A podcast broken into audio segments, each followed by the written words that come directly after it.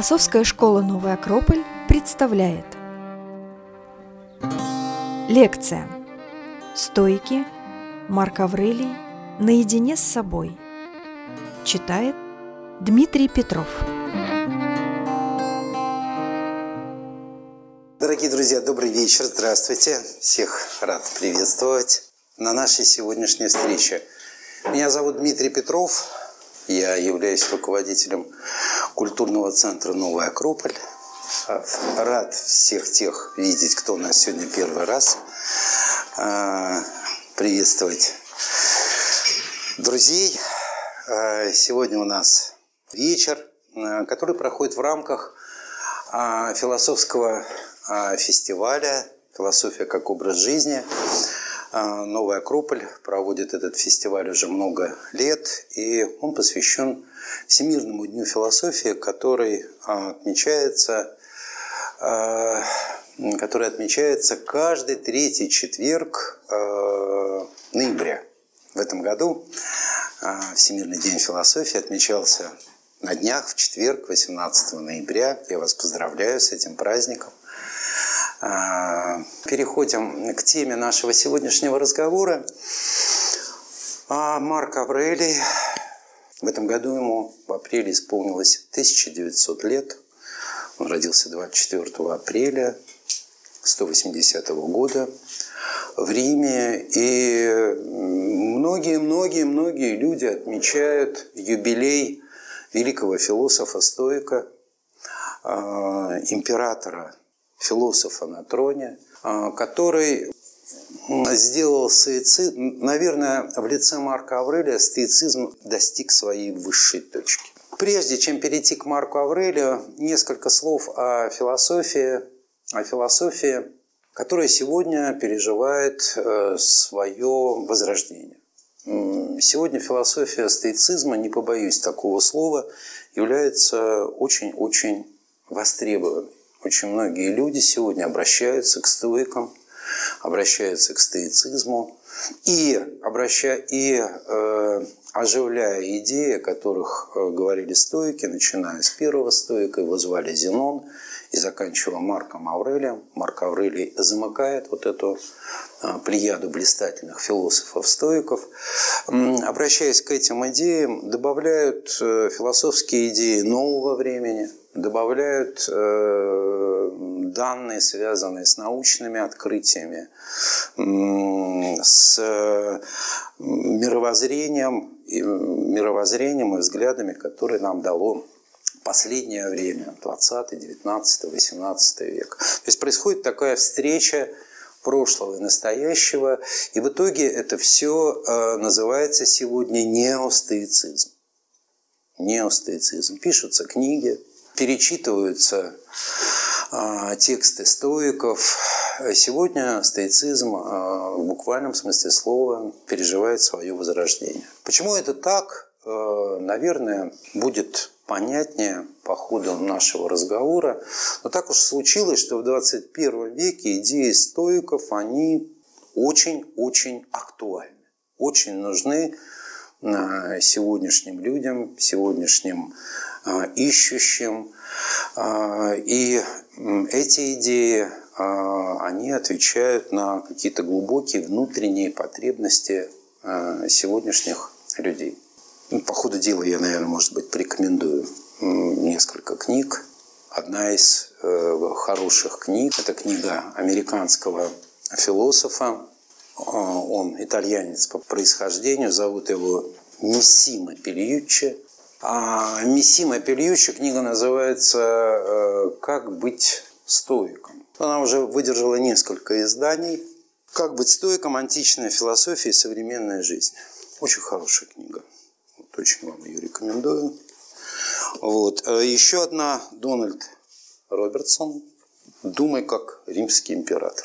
Стоическая философия Марка Аврелия для преодоления жизненных невзгод и обретения душевного равновесия. Дональд Робертсон – это психолог. И тут такое вот в этой книге соединение и философии, и психологических аспектов. Тоже очень неплохая книга. В всяком случае, здесь изложена биография Марка Аврелия. Вот первое, да, что я сказал, да, то, что сегодня стоики очень-очень, вообще философия стоицизма, в том числе Марка Аврелия, они вызывают огромный-огромный интерес. Почему?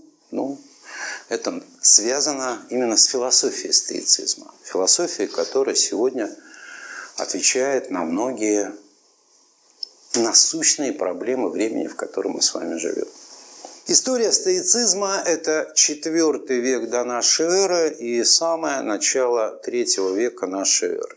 Это не значит, что после 3 века нашей эры стоицизм исчез. Нет, он продолжал существовать. Но вот расцвет философии стоиков – это 4 век до нашей эры, 3 век нашей эры. Появление стоицизма связано с именем Зенон. Зенон – это был молодой человек с острова Кипр. Он занимался торговлей. Торговал он пурпуром. Пурпур – это очень дорогостоящая краска красного цвета, вот такого ярко-красного цвета, которая делалась из морских моллюсков. Вот, поэтому добыча пурпура – это было дело очень сложное, многодельное, и пурпур стоил очень много денег, был очень дорогим. И вот наш Зенон, еще, в общем-то, молодой человек, вот, родился он в 333 году до нашей эры, отправляется на корабле, на этом корабле, по сути дела, в пурпуре было все его состояние.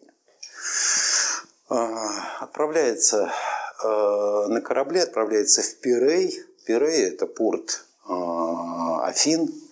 И вот, не доходя до этого пункта назначения, корабль попадает в жесточайший шторм. Зенон чудом выживает, он чудом не утонул. И наблюдает, как вот это его богатство, огромное богатство, вот, растворяется в водах Средиземного моря. Ну, таким вот образом он оказывается в Афинах, без средств к существованию. Вот, он, в общем, вынужден буквально просить милостыню. И в конечном итоге, это было в 311 году до нашей эры, то есть наш Зенон, молодой человек, он отправляется в Дельфы, где находился знаменитый оракул дельфийский, для того, чтобы спросить, чем ему заниматься, как ему вообще дальше жить, потому что как бы все смыслы рухнули, да, то есть он успешный бизнесмен, вот, занимающийся торговлей, оказывается вообще без каких-либо средств к существованию. Оракул дает ему весьма-весьма многозначный совет: учись у мертвых.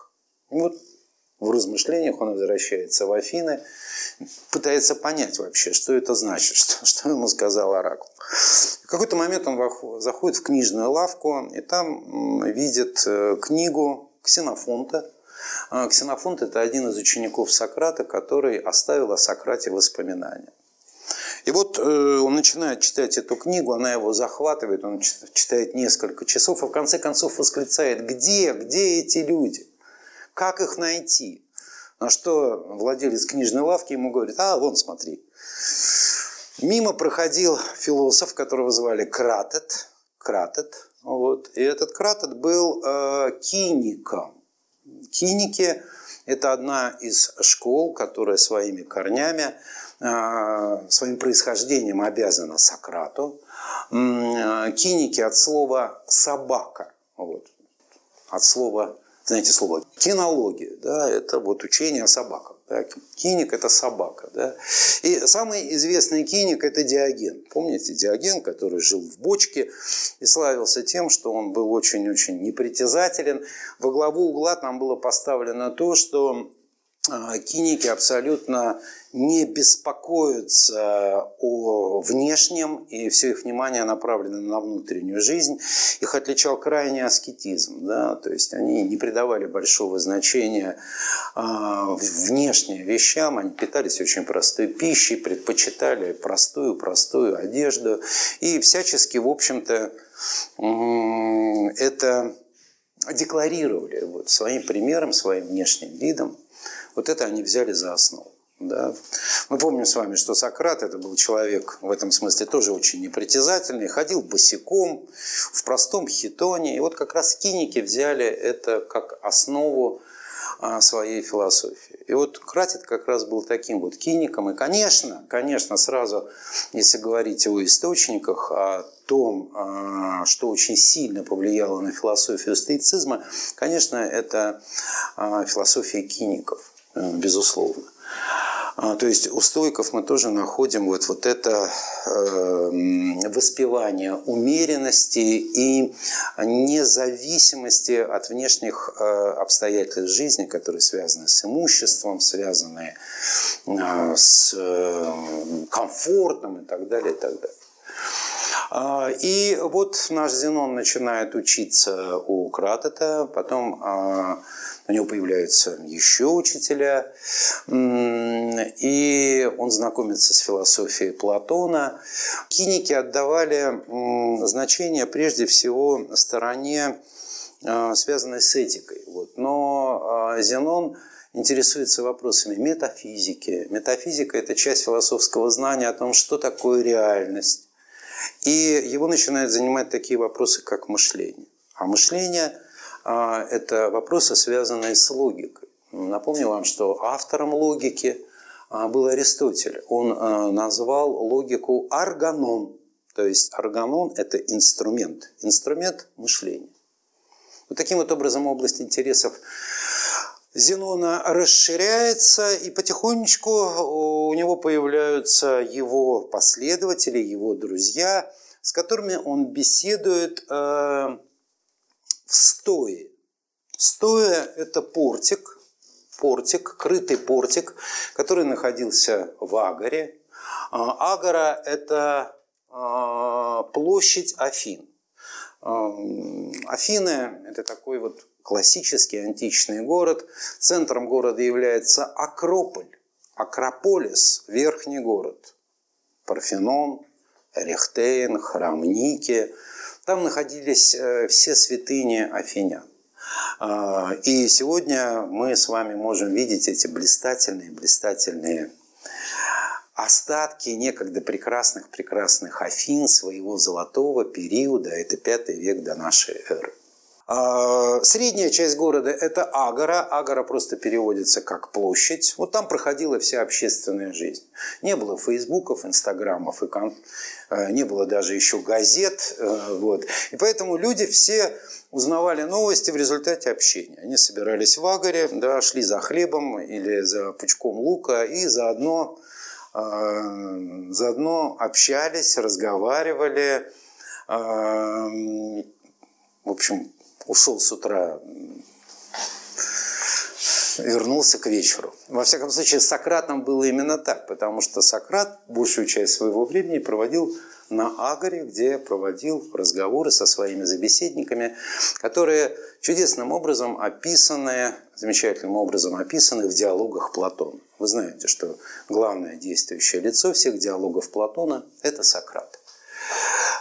И, наконец, часть города, которая была, можно сказать, еще и граница Афин, это некрополь. Да, то есть это место, где были похоронены предки, это было место памяти, тишины, поминовения, и, с другой стороны, некая граница, которая отделяла город от всего остального мира. И вот на Агаре находился такой портик, он назывался стоя.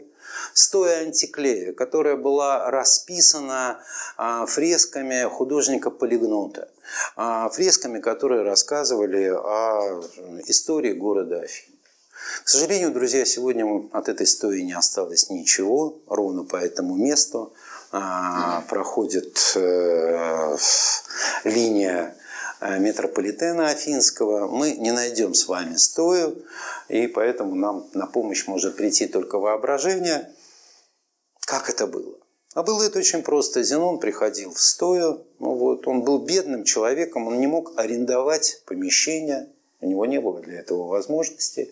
Он просто прогуливался Знаете, вот как бы мы с вами прогуливались, я не знаю, колоннада нашего, вот, хотел сказать, Большого театра, ну да, нашего Большого театра Новосибирска. Вот ходили бы, гуляли. Вот, ну, в отличие от Новосибирска, в Афинах все-таки много-много теплее. Вот. И вот таким вот образом потихонечку у него появлялись его слушатели, с которыми он беседовал. И вот так, таким вот образом родилась школа, которая получила... Сначала они называли себя зенонцами, да, но потом они переименовали себя в стоиков, да. Вот удивительным образом совпадают смысл слова русского «стойкость», да, и «стоя». Но все-таки название этой школы происходит не от стойкости, хотя философов-стоиков отличало и мужество, и самообладание, но прежде всего вот именно от этого портика стоит. Это был первый философ, который заложил основы стоицизма. У него прожил он долгую жизнь, он прожил 98 лет, и, как говорят биографы, как-то утром он споткнулся о порог дома. И вот это он счел как знак того, что ему надо, что его жизненный путь окончен. Он счел это как знак того, что можно уходить на небо Урана.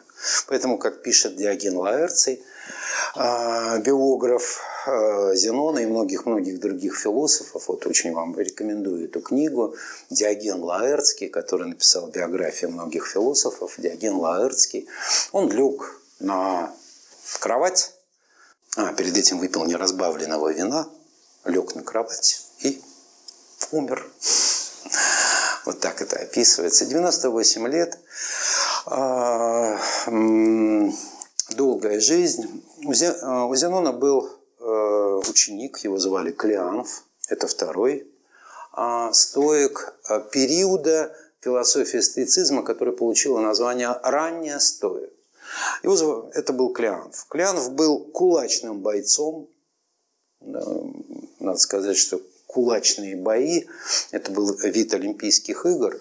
Ну, вы знаете, это жесткий вид состязаний был, потому что сражались без перчаток, специальным образом утяжеляли свои кулаки камнями или свинцом.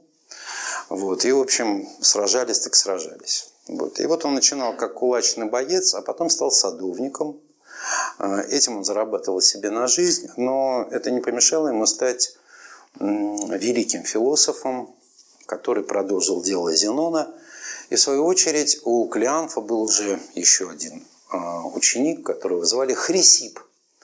Хрисип написал более 700 книг.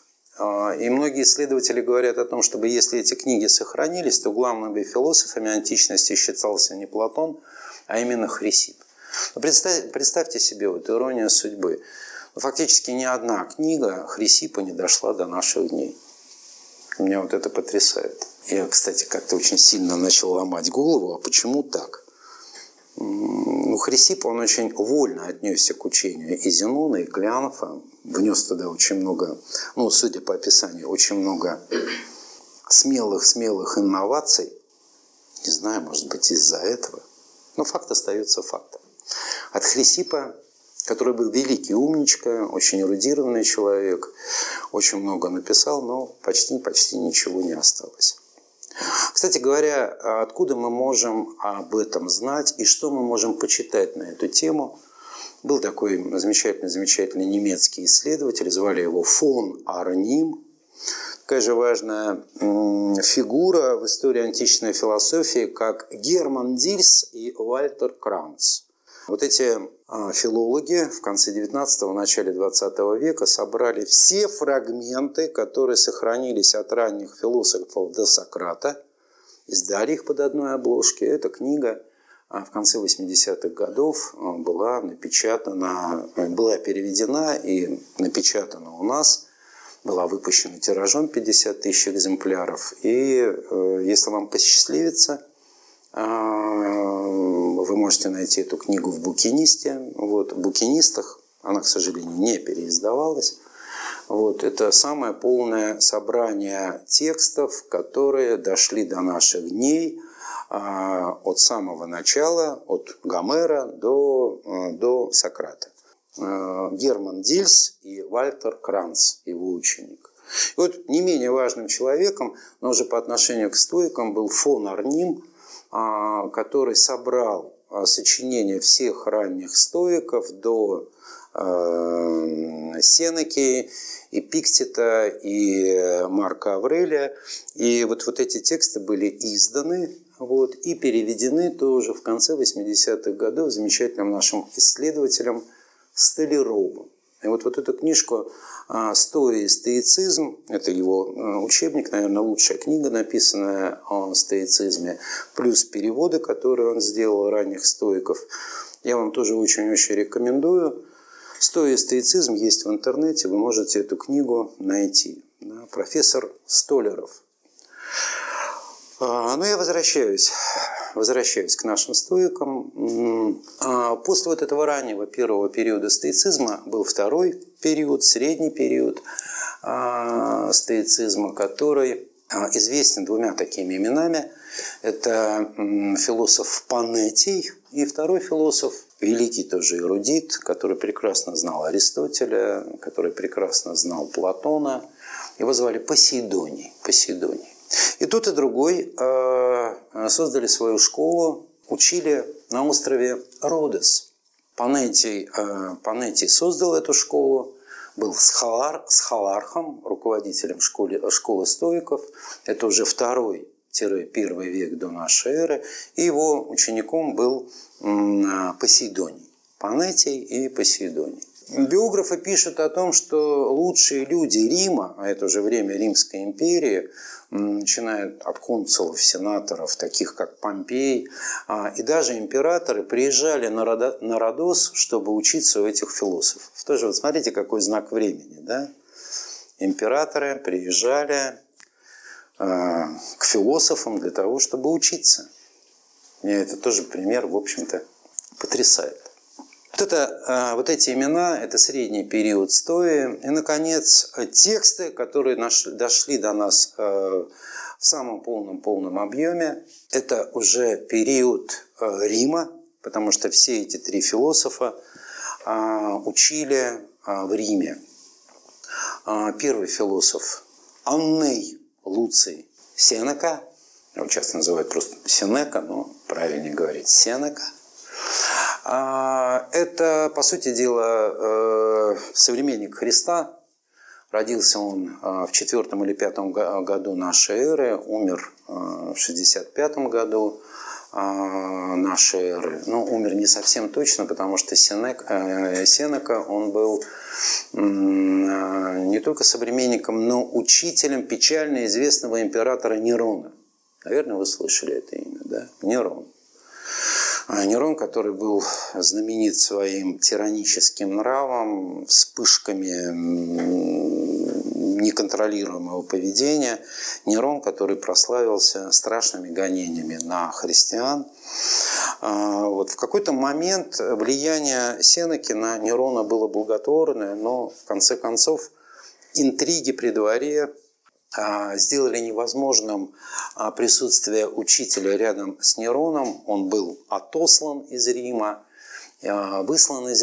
и потом Нерон, подстрекаемый завистниками, подстрекаемый интриганами, издал указ, чтобы казнить своего учителя. И Сенека вскрыл вены, исполняя этот приказ, а потом в знак такой совершил жест, он принял чашу с цикутой, как это в свое время сделал Сократ. Такая сложная, драматичная жизнь человека, который был вторым человеком в Римской империи после императора, человек, который был очень богатым, и одновременно это философ-стоик, который написал прекрасные книги, прекрасные тексты о счастливой жизни, о быстротечности жизни. И текст, который тоже является жемчужиной всей мировой философской литературы, да и литературы вообще, потому что он написан очень прекрасным языком. 124 письма, которые получили название «Нравственные письма к Луцилию». Я вам очень эту книгу рекомендую. «Нравственные письма к Луцилию». Перевод Ошерова. Прекрасная, замечательная литература. Великие тексты. Каждое письмо, оно уникально.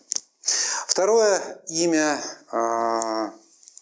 философ Эпиктет, который жил уже во II веке нашей эры.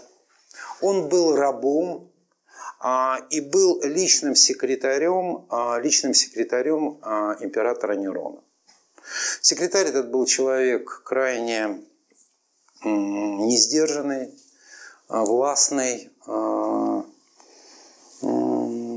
и биографы рассказывают, что как-то в запале он начал ломать руку Эпиктету. Вот. И Эпиктет проявил чудеса самообладания. Он говорит, если ты будешь продолжать, ты сломаешь ее. Но тот продолжал. В конце концов, он сделал то, что сделал, на что Эпиктет сказал, вот видишь, ты ее сломал.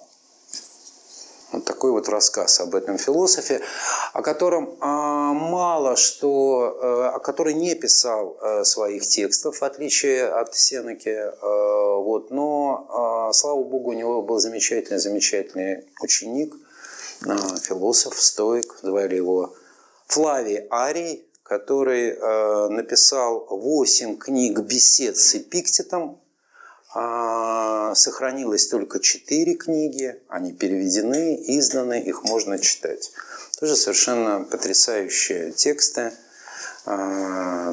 И человек, даже не очень знакомый с философией как таковой, не может, мне кажется, не попасть под чары этого философа.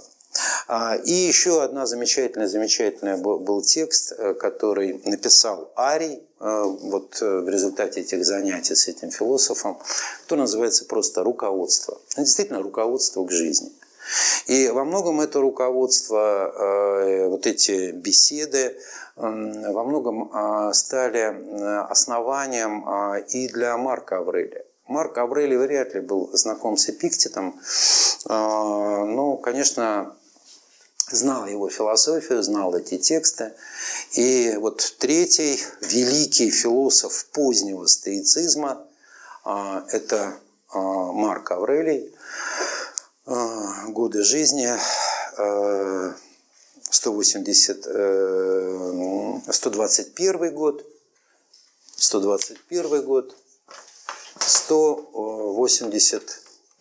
годы нашей эры. То есть Марк Аврелий умер, когда ему было 59 лет. Умер в военном походе. Во многих книгах написано, что правление Марка Аврелия было не очень удачным, что он был не очень успешным императором и так далее и тому подобное. Но последние исследования исторические говорят, что это не так. То есть это даже абсолютно не так. Время Марка Аврелия – это последний золотой век, последняя золотая точка, золотой период в развитии Римской империи. То есть города, цивилизация. Рим при Марке Аврелии достигает своего расцвета. Вот. Этот расцвет тянется где-то до начала III века. Вот после III века наступают другие времена. Начинается момент заката, начинается момент упадка Римской империи. Но это уже другая эпоха, это уже другое время и другая философия. Это начало философии неоплатонизма. Это последняя великая философия античности. Первым философом неоплатонизма был Платин, на которого философия стоиков оказала очень сильное воздействие. То есть явная такая преемственность. Вот Платин и неоплатоники, которые в свою очередь являются основанием для философии эпохи Возрождения. Вот Платин во многом черпал вдохновение и очень много взял от философии стоиков.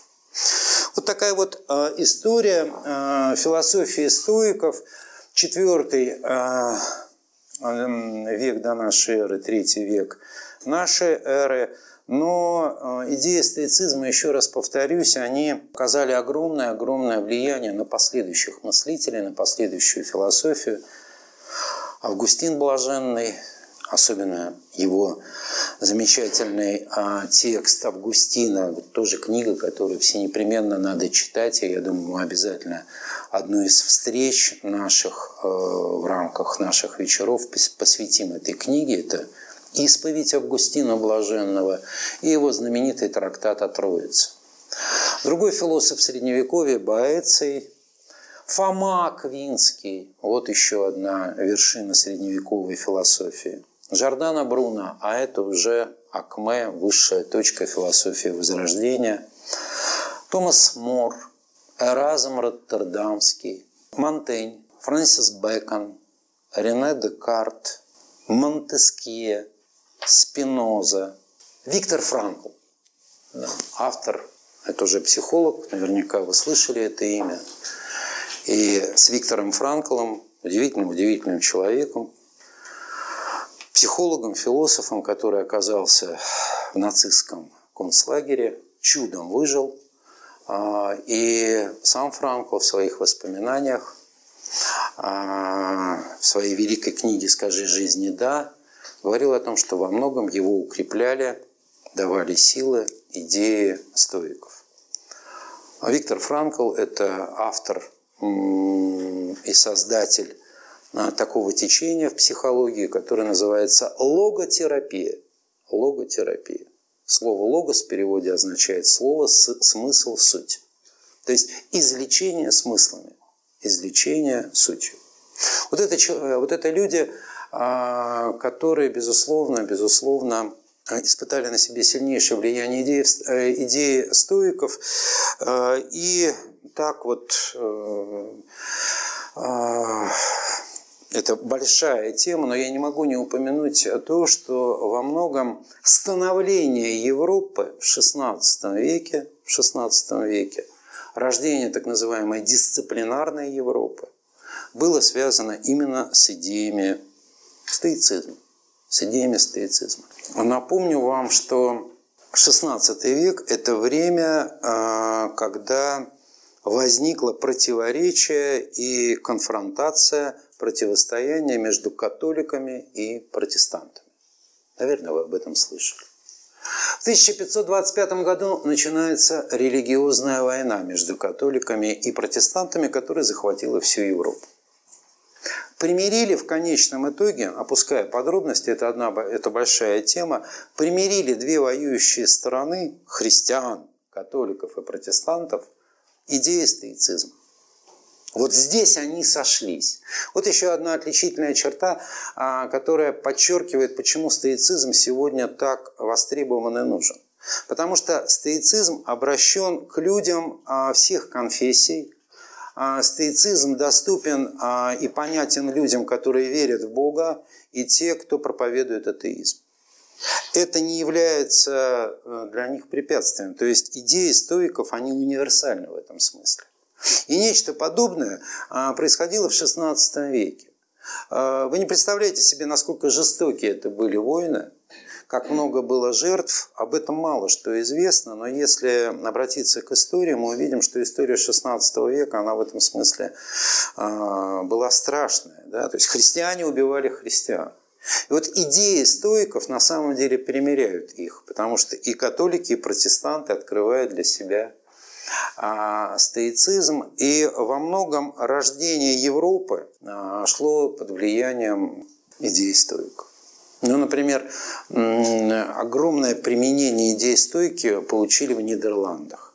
Нидерланды – маленькая страна, которая ниже уровня моря, да? Но вот тогда рождаются знаменитые малые голландцы, да, вы не представляете себе, голландская живопись – это сотни тысяч картин, которые сегодня находятся в музеях мира. Сотни тысяч картин. Зачем так много? В каждом доме должна была быть картина, в каждом доме должен был быть пейзаж. Посуда, уклад, города, городостроительство, дороги, книги и так далее, и так далее, и так далее. Тогдашняя Европа рождается в XVI-XVII веке. И, конечно же, оказывает огромное-огромное влияние уже и на нашу русскую культуру. Когда Петр I приезжает в Амстердам, этот город его абсолютно очаровывает, потрясает. Он влюбляется в Амстердам. А Амстердам, который это город, который в каком-то смысле является воплощением идей стоиков. И вы знаете, да, что потом происходит, да, в 1703 году, когда он начинает мечтать о парадисе, о рае, да, и закладывает город, который является, как говорил Иосиф Бродский, самым лучшим городом на земле. Санкт-Петербург, да. Вот. Так рождается Питер. Но за этим городом, за историей нашей культурной столицы, как ее называют, вполне конкретная традиция, которая корнями своими, видите, уходит в далекие времена, с которых мы начали, IV век до нашей эры. Вот такой вот короткий экскурс в историю стоицизма. Может быть, вопросы какие-то у вас возникли? Получается, средние стоики, а вот Сенека и Эпиктет. Поздние. Это все поздние. Да, все поздние стоики называются еще римские стоики, потому что все они были в Риме. Три этапа стоицизма, да?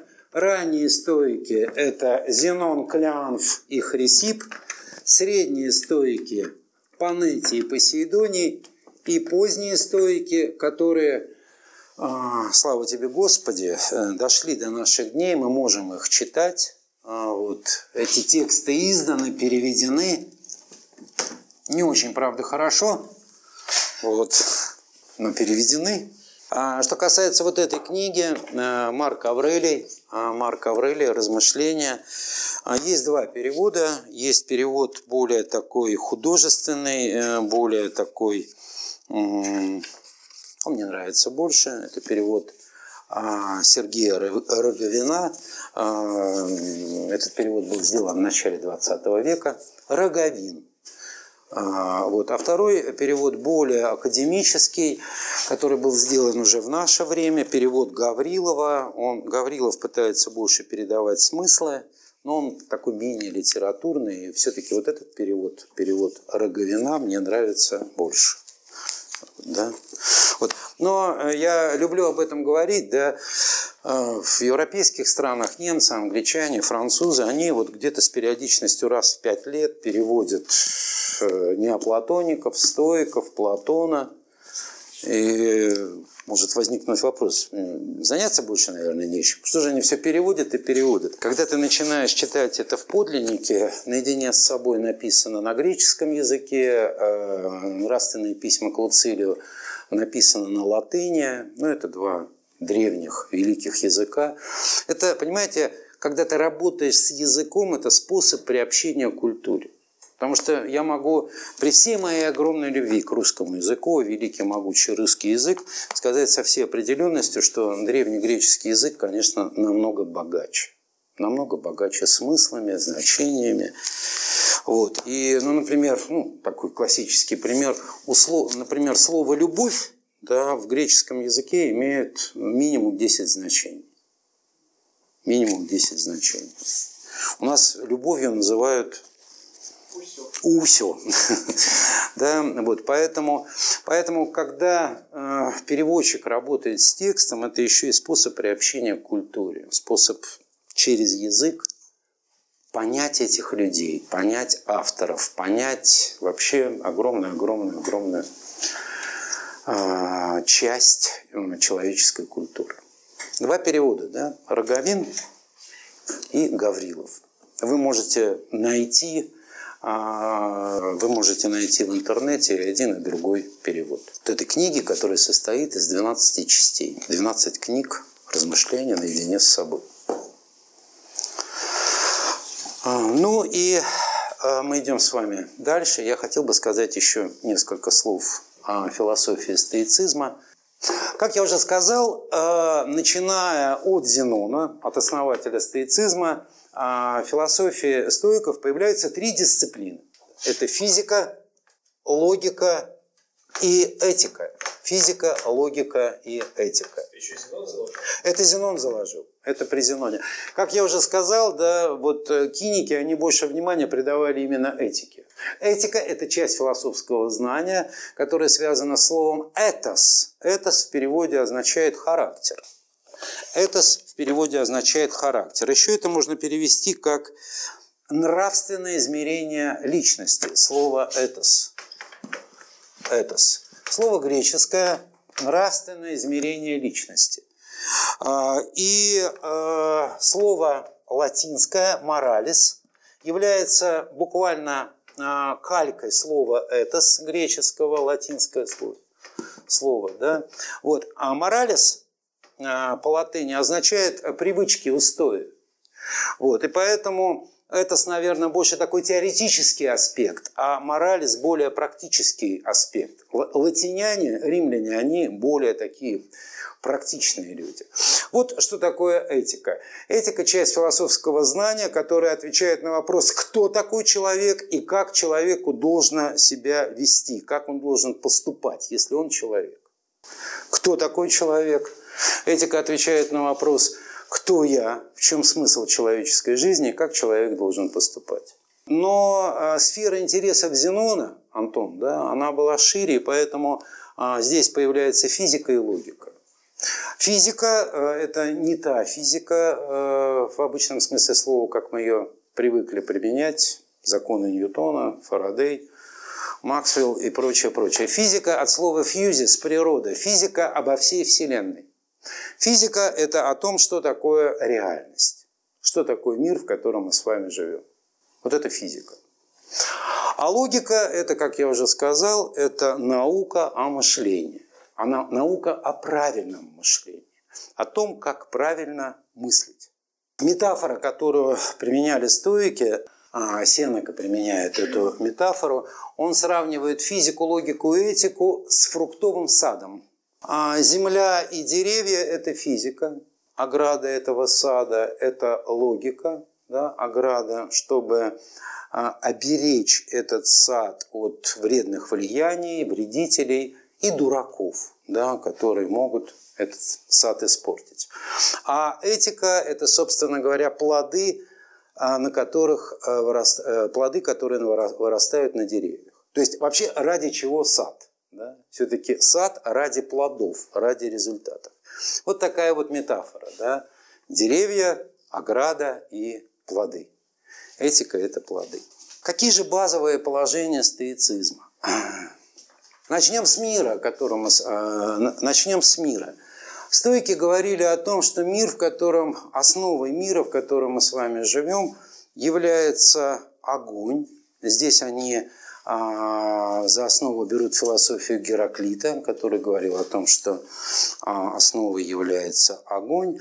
И вот этот огонь порождает логосы. Еще раз, логос – это не просто слово. Помните, вначале было слово. Логос – это еще суть, смысл.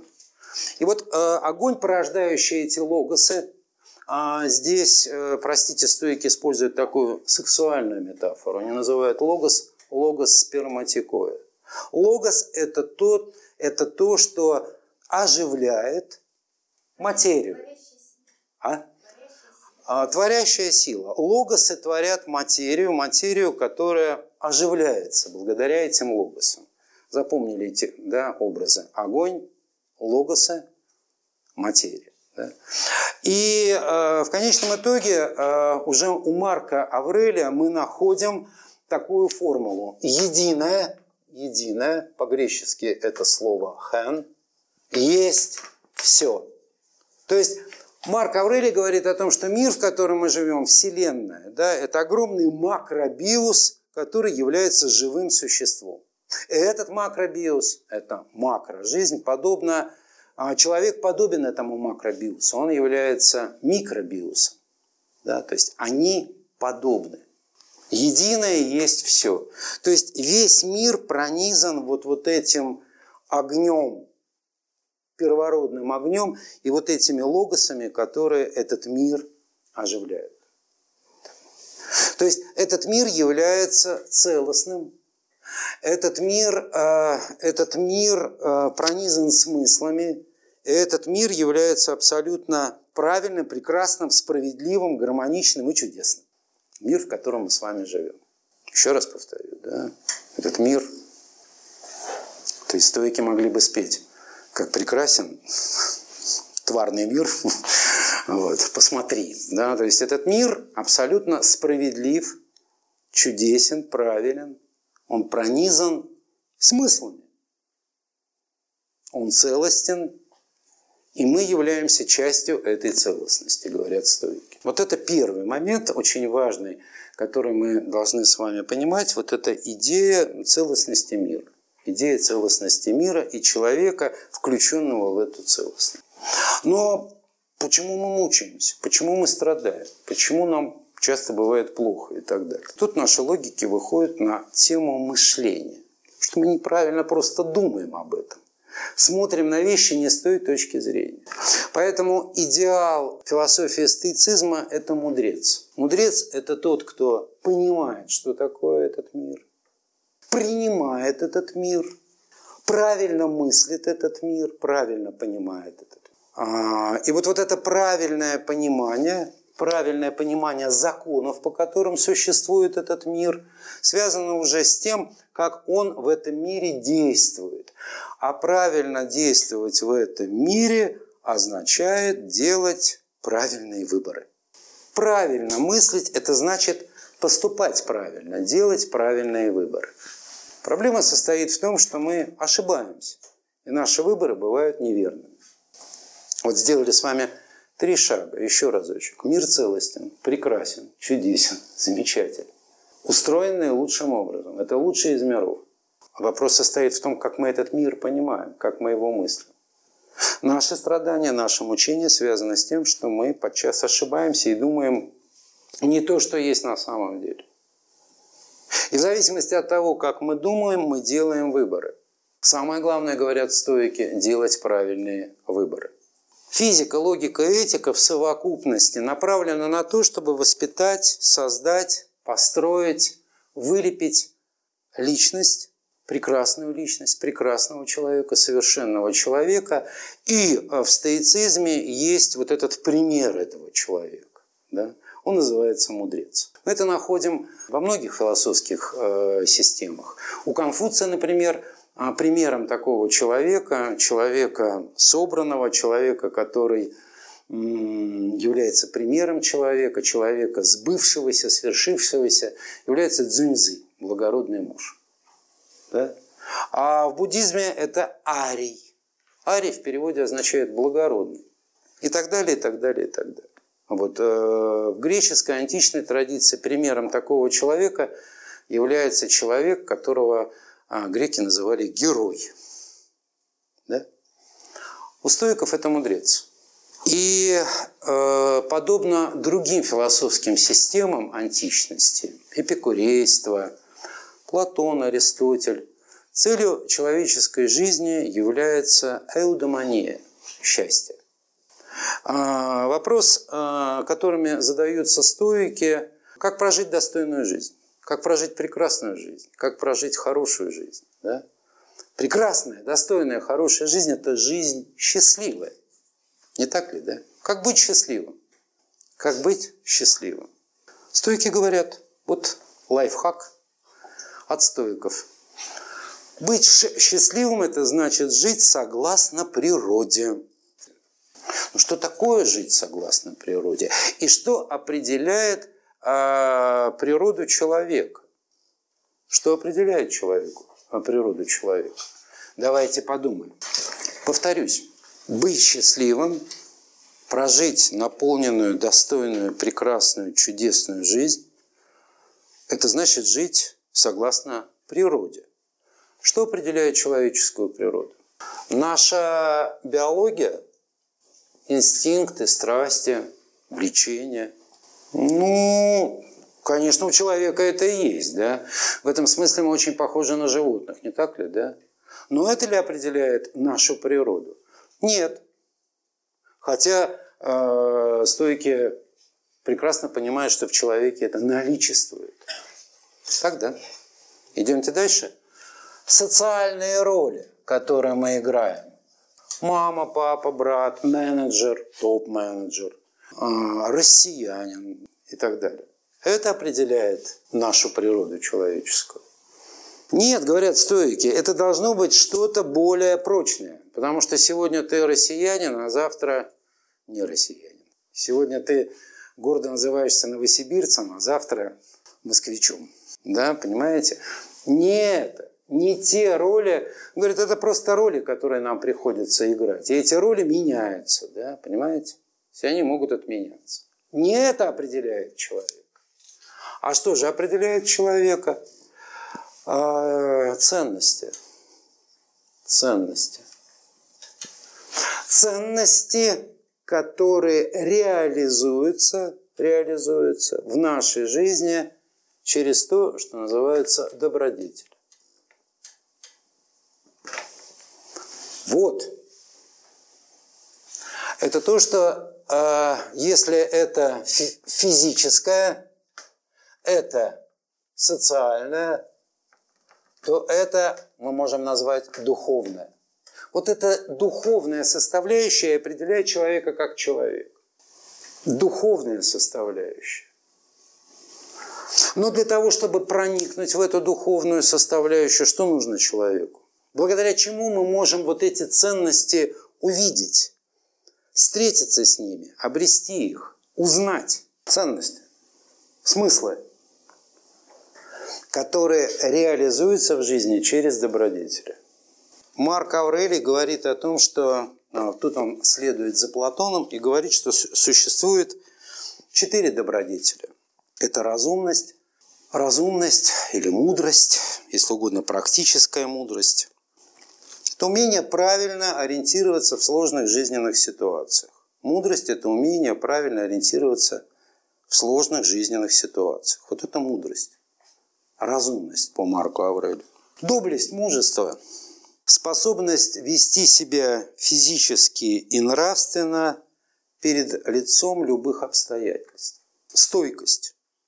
Правильно вести себя перед лицом трудных обстоятельств. Умеренность. Проявление воздержанности, самоконтроля во всех сферах жизни. И, наконец, справедливость. Способность относиться к каждому человеку, независимо от его положения, по-доброму и сострадательно. Стоики говорят, что все мы являемся жителями полиса, который является космос. Отсюда слово «космос» – «полис». Стоики – авторы термина «космополит». Русский язык не очень любит это слово. Для нас космополиты – это просто какие-то предатели Родины. Стоики говорят, мы все космополиты. Неважно, кто здесь сенатор, неважно, кто здесь крестьянин. Все мы жители одного полиса, который они называют космос. Космос – это весь мир. Рим – это не космос. Планета Земля, человечество – это не космос. Вселенная. Вот что такое полис, частью которого является человек. И понимать это и жить в соответствии – это и есть справедливость. Мы разные по крови, мы разные по происхождению, но мы все едины в духе, говорят стоики. Мы все жители одного полиса. Мы все граждане Вселенной. Более того, говорят стоики, мы все приходим в этот мир, имея определенную задачу, имея определенный долг. Достойная жизнь по стоикам – это исполнить свой долг, исполнить свое предназначение. Все очень-очень просто. Но как узнать свой долг? Как узнать свое предназначение? Это и есть духовная жизнь. Это и есть реализованные ценности, которые выражаются в добродетели. И для того, чтобы это узнать, для того, чтобы это понять, нужно включить то, что есть у человека, то, что отличает нас от всех живых существ, которые живут на Земле. Это то называется словом «нус», что в переводе означает «разум». Человек – существо разумное. Вот что такое жить согласно природе. Это жить согласно разуму. То есть быть осознанным. То есть всегда выбирать, опираясь на разум. То есть всегда следовать за ним. Что такое жить согласно своей природе? Быть разумным. А что такое быть разумным? Делать правильные выборы. А что такое правильные выборы? Всегда выбирать добро и всегда не выбирать зла. Зачем нам нужен разум? Для того, чтобы отличать, что есть добро, что есть зло. Вот еще почему нам нужна логика, вот почему нам еще нужно мышление. Что есть добро, что есть зло. Что сказали? Добродеяние. Добродетели. Записано они у вас. Умеренность, мужество, доблесть. Разумность, мудрость, справедливость. 4 их всего. Тогда. Что есть зло? Их отсутствие. И все, спросите вы? Да. А как же все остальное? Апатея. Апатея. От слова патос. Патос в переводе означает страсть, желание. А отсутствие страсти и желания. Апатея – бесстрастность, безразличие. Страшное слово в русском языке. В русском языке, наоборот, вот, сильные страсти. Вот это как бы доблесть. Но тут, вот видите, мы со стоиками немножечко не совпадаем. Да? То есть, на самом деле, нужно прояснение. Да? Вот, тут нас немножко русский язык подводит. Да? Безразличие – это не пофигизм. Простите меня за вульгарность. Безразличие – это не холодность. Это не отсутствие эмоций. Бесстрастность – это способность различать, что такое добродетель и что такое отсутствие добродетелей.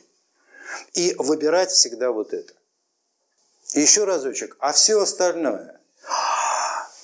Слава, лайки, дизлайки, успех, карьера, деньги, здоровье, семья, место проживания, количество прожитых лет. Безразлично. То есть ты всегда во всех обстоятельствах, благоприятных и неблагоприятных, можешь оставаться самим собой. Жизнь есть испытание. Твоя задача достойно исполнить свой долг, предназначение. А долг предназначения – быть бойцом, солдатом Вселенной. И пройти через все достойным образом. Вот они удивительную вещь говорят, понимаете? Вот послушайте, да, вот мы сталкиваемся с вами с определенным парадоксом. Да? Как они этот парадокс решают? Внимательно, да? Стоики говорят, все предопределено. Вот, да? У них есть такое понятие, называется «амор фати». Амор фати. Любовь к судьбе. Любовь к провидению. Амор фати. И как бы по стоикам получается, что все предопределено. Что все решено заранее. Что ты являешься в руках. Ты являешься игрушкой в руках судьбы, провидения. Так в чем же выбор? Добро предполагает разумность, самообладание. Еще разочек, мы расколдовываем это слово. Разумность, самообладание, умеренность, мужество. Так в чем выбор-то, если все предопределено? Выбор очень простой. Запомним его. Выбор – узнать, что от тебя хочет судьба, и следовать за ней. Чтобы она не несла. И тут стоики используют очень веселый такой смешной образ. Он говорит, представьте себе повозку, которую влекут лошади. И к этой повозке привязаны 2 собаки. Одна собака упирается всеми лапами, скулит, воет, плачет, но все равно движется. Ее тащит повозка, потому что эта повозка сильнее намного этой собаки. Тогда. А другая собака все поняла, Она поняла, что куда это все движется. Хвост трубой, она, в общем, прекрасно проводит время. Общается с другими собаками, успевает, в общем, вот. Ну, и бежит за повозкой, да, и бежит за повозкой. Вот такой вот образ, да, используют. Многие вещи предопределены в нашей жизни. Ну, начнем с того, что предопределено то, что мы все здесь умрем. Все здесь присутствующие когда-то исчезнут с этой земли. Страшная вещь, скажу. И каждый день, включая сегодняшний, приближает нас к последней точке. К точке смерти. Очень непопулярные вещи, я говорю, да, потому что вся цивилизация наша сегодняшняя построена на том, что каждый год ценен, жизнь и так далее, вот каждый час. И вообще давайте не думать об этом. Вот мажьте нос этим кремом, и ваш крем просуществует 1000 лет. Вот ваш нос, да. И крем вместе с ним. Вы вечны, неуничтожимы. Но стоиков так не проведешь. Да, они говорят, нет, мы не ведемся на такие рекламные хуки, да, вот. Мы знаем, что есть некоторые вещи, неизбежные в нашей жизни. Так вот понять, чего хочет от нас судьба. Понять, чего от нас хочет судьба. Вот что такое быть разумным, вот что такое быть осознанным, вот что такое быть включенным в эту жизнь. И понимать, что прошлое нам не принадлежит. И будущее нам тем более не принадлежит, потому что мы его не знаем. Тогда что такое жизнь? Хик эт нунг. Здесь и сейчас. Живи каждый день, как последний день своей жизни. Живи каждый день, как последний. Живи каждый день так, как будто тебе вечером нужно будет умирать. Вот что ставит такая постановка вопроса? Что это значит? Да? Вот это просто риторика, литература или о чем говорят стоики? Они говорят о следующем. Внимательно послушайте. Вот такая постановка вопроса означает только то, что ты задаешь себе вопрос. Сегодня вечером я умру. Дорогой товарищ Петров, вот будешь ли ты сейчас здесь продолжать делать то, что ты делаешь, зная, что ты умрешь? Понятно? Это не просто возгласы. Это не просто «Ой, я умру, как это ценно, вот этот глоточек кофе, вот это вот то, что я вижу». Нет, не об этом говорят стоики. Они задаются вопросом. Ты будешь делать то, что ты делаешь сейчас, если сегодняшний день твой последний? Или ты сразу это бросишь и скажешь, елки-палки, это полная ерунда, чем я занимаюсь? То есть стойки в этом смысле, они, конечно, очень-очень такие конкретные. Вот, друзья мои, вот, в общем-то, собственно... А может быть, еще остановиться предпочтительные безразличные безразличные, потому что среди перечня, что безразлично, но то, что обычно вызывает у людей такой стресс, как, например, семья, любовь, здоровье, да? Что говорит стоит? Ну да, то есть они все-таки дают задний ход, они не такие жесткие, да. Вот. Они все-таки понимают, что есть некая ценность у здоровья, богатства, семья, конечно же, да, известность, карьера. Но есть некоторая ценность у всего этого, да. И они называют это безразличное, все равно это слово остается, безразличное предпочтительное. Предпочтительное. А есть безразличное непредпочтительное. Что это такое? Болезни, бедность. Нет, по поводу носа это безразличное. Есть еще безразличное. А болезни, бедность, увечья, одиночество. Ну хорошо, одиночество. Да? Вот это безразличное непредпочтительное. Ну то есть как бы стоики говорят, да, лучше быть богатым и здоровым, чем бедным и больным. Да? Но все равно безразличное. Это не должно быть причиной Это не должно быть причиной, да? И они говорят о том, что есть безразличное безразличное. Поступать недостоин. Поступать не как стоик, да, недостоин.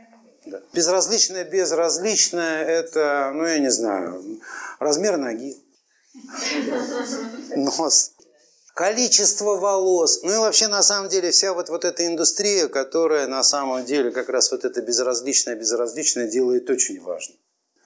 Надо что-то сделать совершенно безразличной вещью, да, с точки зрения стоиков. И это стоит огромное-огромное...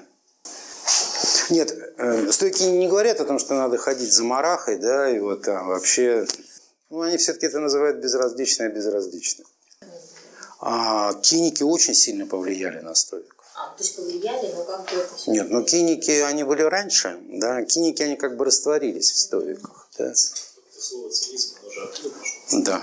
Циники, да. Да, циники. Но циники – это не то слово, что опять на русском циники. Я вижу, вы готовите атаку на стоиков. Очень хорошо, молодцы. Подкапывать. Так вот, значит, циники. Вот, друзья мои. И, в общем, какой бы вывод сделали стоики, Эпиктет, Сенека, Марка Аврелия, посмотрев на сегодняшних людей, на что они тратят все свои силы, какой бы они поставили диагноз. Ну, они люди сдержанные были, они бы так это... Они бы нам посочувствовали и сказали, что, ребята, вы все свои силы в основном тратите на безразличное, предпочтительное, но безразличное. То есть вот вещи, которые... Нам очень много сегодня тратится силу, времени на безразличные безразличия. Ну да, сегодня очень много тратится. Волос. Очень много корпораций работает. Откачивание, накачивание и прочее, да? Понятно. И все очень хотят быть похожи друг на друга. Вот, да? Ну да, то есть вот эти...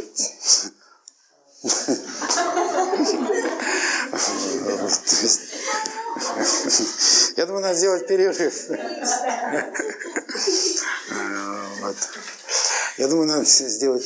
Да. Я вот вам все рассказал про философию стоицизма. Вот, поэтому самая главная опасность, самая наша главная опасность, вот в чем состоит с точки зрения стоиков. Вот как у нас это все работает, по какой схеме говорят стоики. Действует вот так. Впечатление, влечение, действие. Вот человек – существо очень простое на самом деле. Мы живем с вами вот по такой схеме. Есть некое впечатление. А впечатление связано с чем у нас? 5 органов чувств, да? Верно? Вижу, слышу. Нам говорят, что мы не можем вообще жить без этой машины. Мы не можем жить без такой квартиры. Мы не можем жить без этого кредита. То есть мы это слышим, мы это видим, нас искушают, нас вовлекают и так далее, и так далее. Так, да? Действует на наши 5 органов чувств. Запахи нам в магазине включают. Запахи, музыку и так далее, и так далее. Да, то есть вот, понимаете, есть какие-то люди, которые пытаются на нас влиять. Что у нас рождается в нас? У нас рождается патос. Патос. Влечение. Буддисты бы сказали желание. Да? И дальше мы что? Идем, покупаем, продаем... едим и так далее, потом худеем или наоборот, ну, в общем, да, так, да. Вот по такой программе действует человек. Все вот просто вот, не будем себе льстить, да. Вот. В какой-то момент я говорю, мне это очень нужно, да, мне вот это очень-очень нужно. Причем как бы...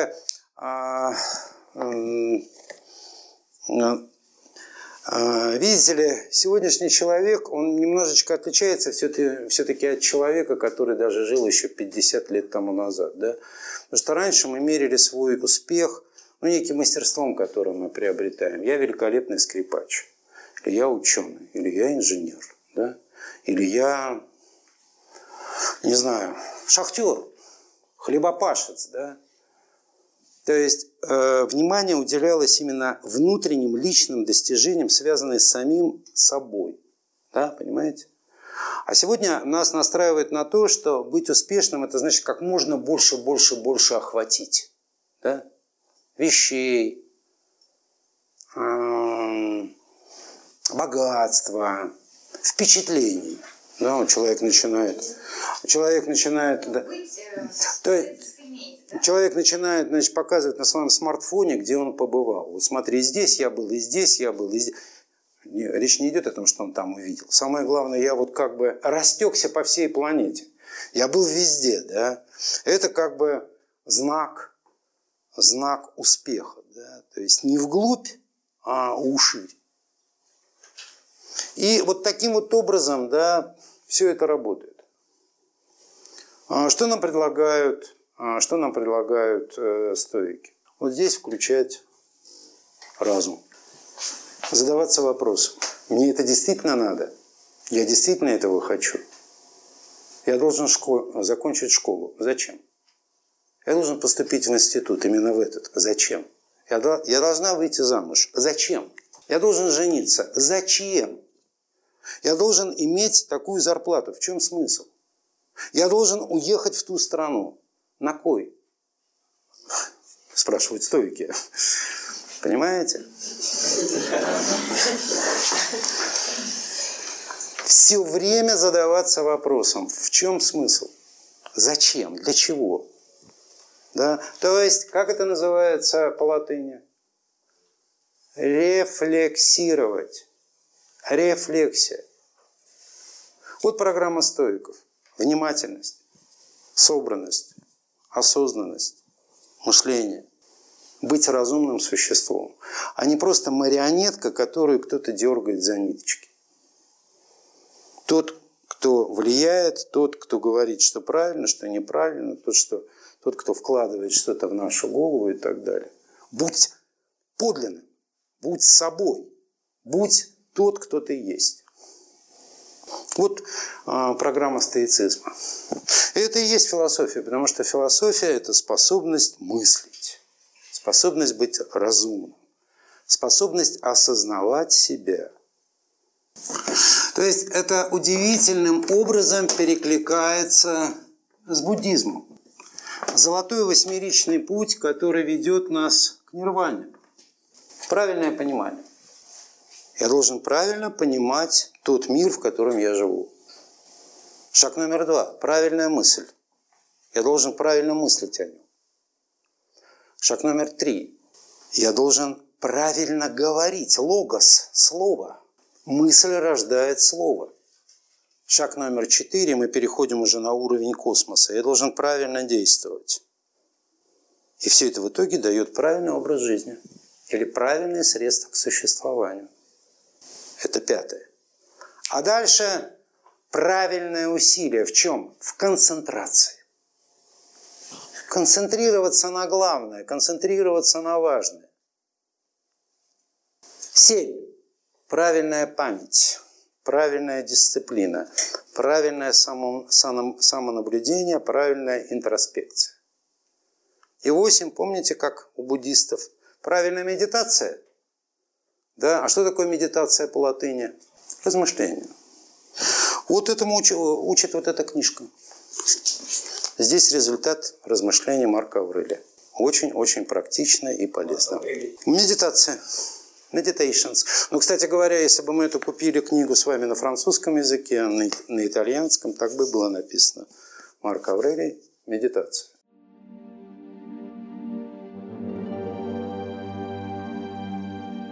Чтобы не пропустить новые материалы на нашем канале, не забудьте, пожалуйста, подписаться на него. Приглашаем вас также в гости на лекции, практикумы, мастер-классы и курсы творческого развития, расписание которых можно найти на сайте философской школы «Новый Акрополь» acropolis.org.ru. До встречи!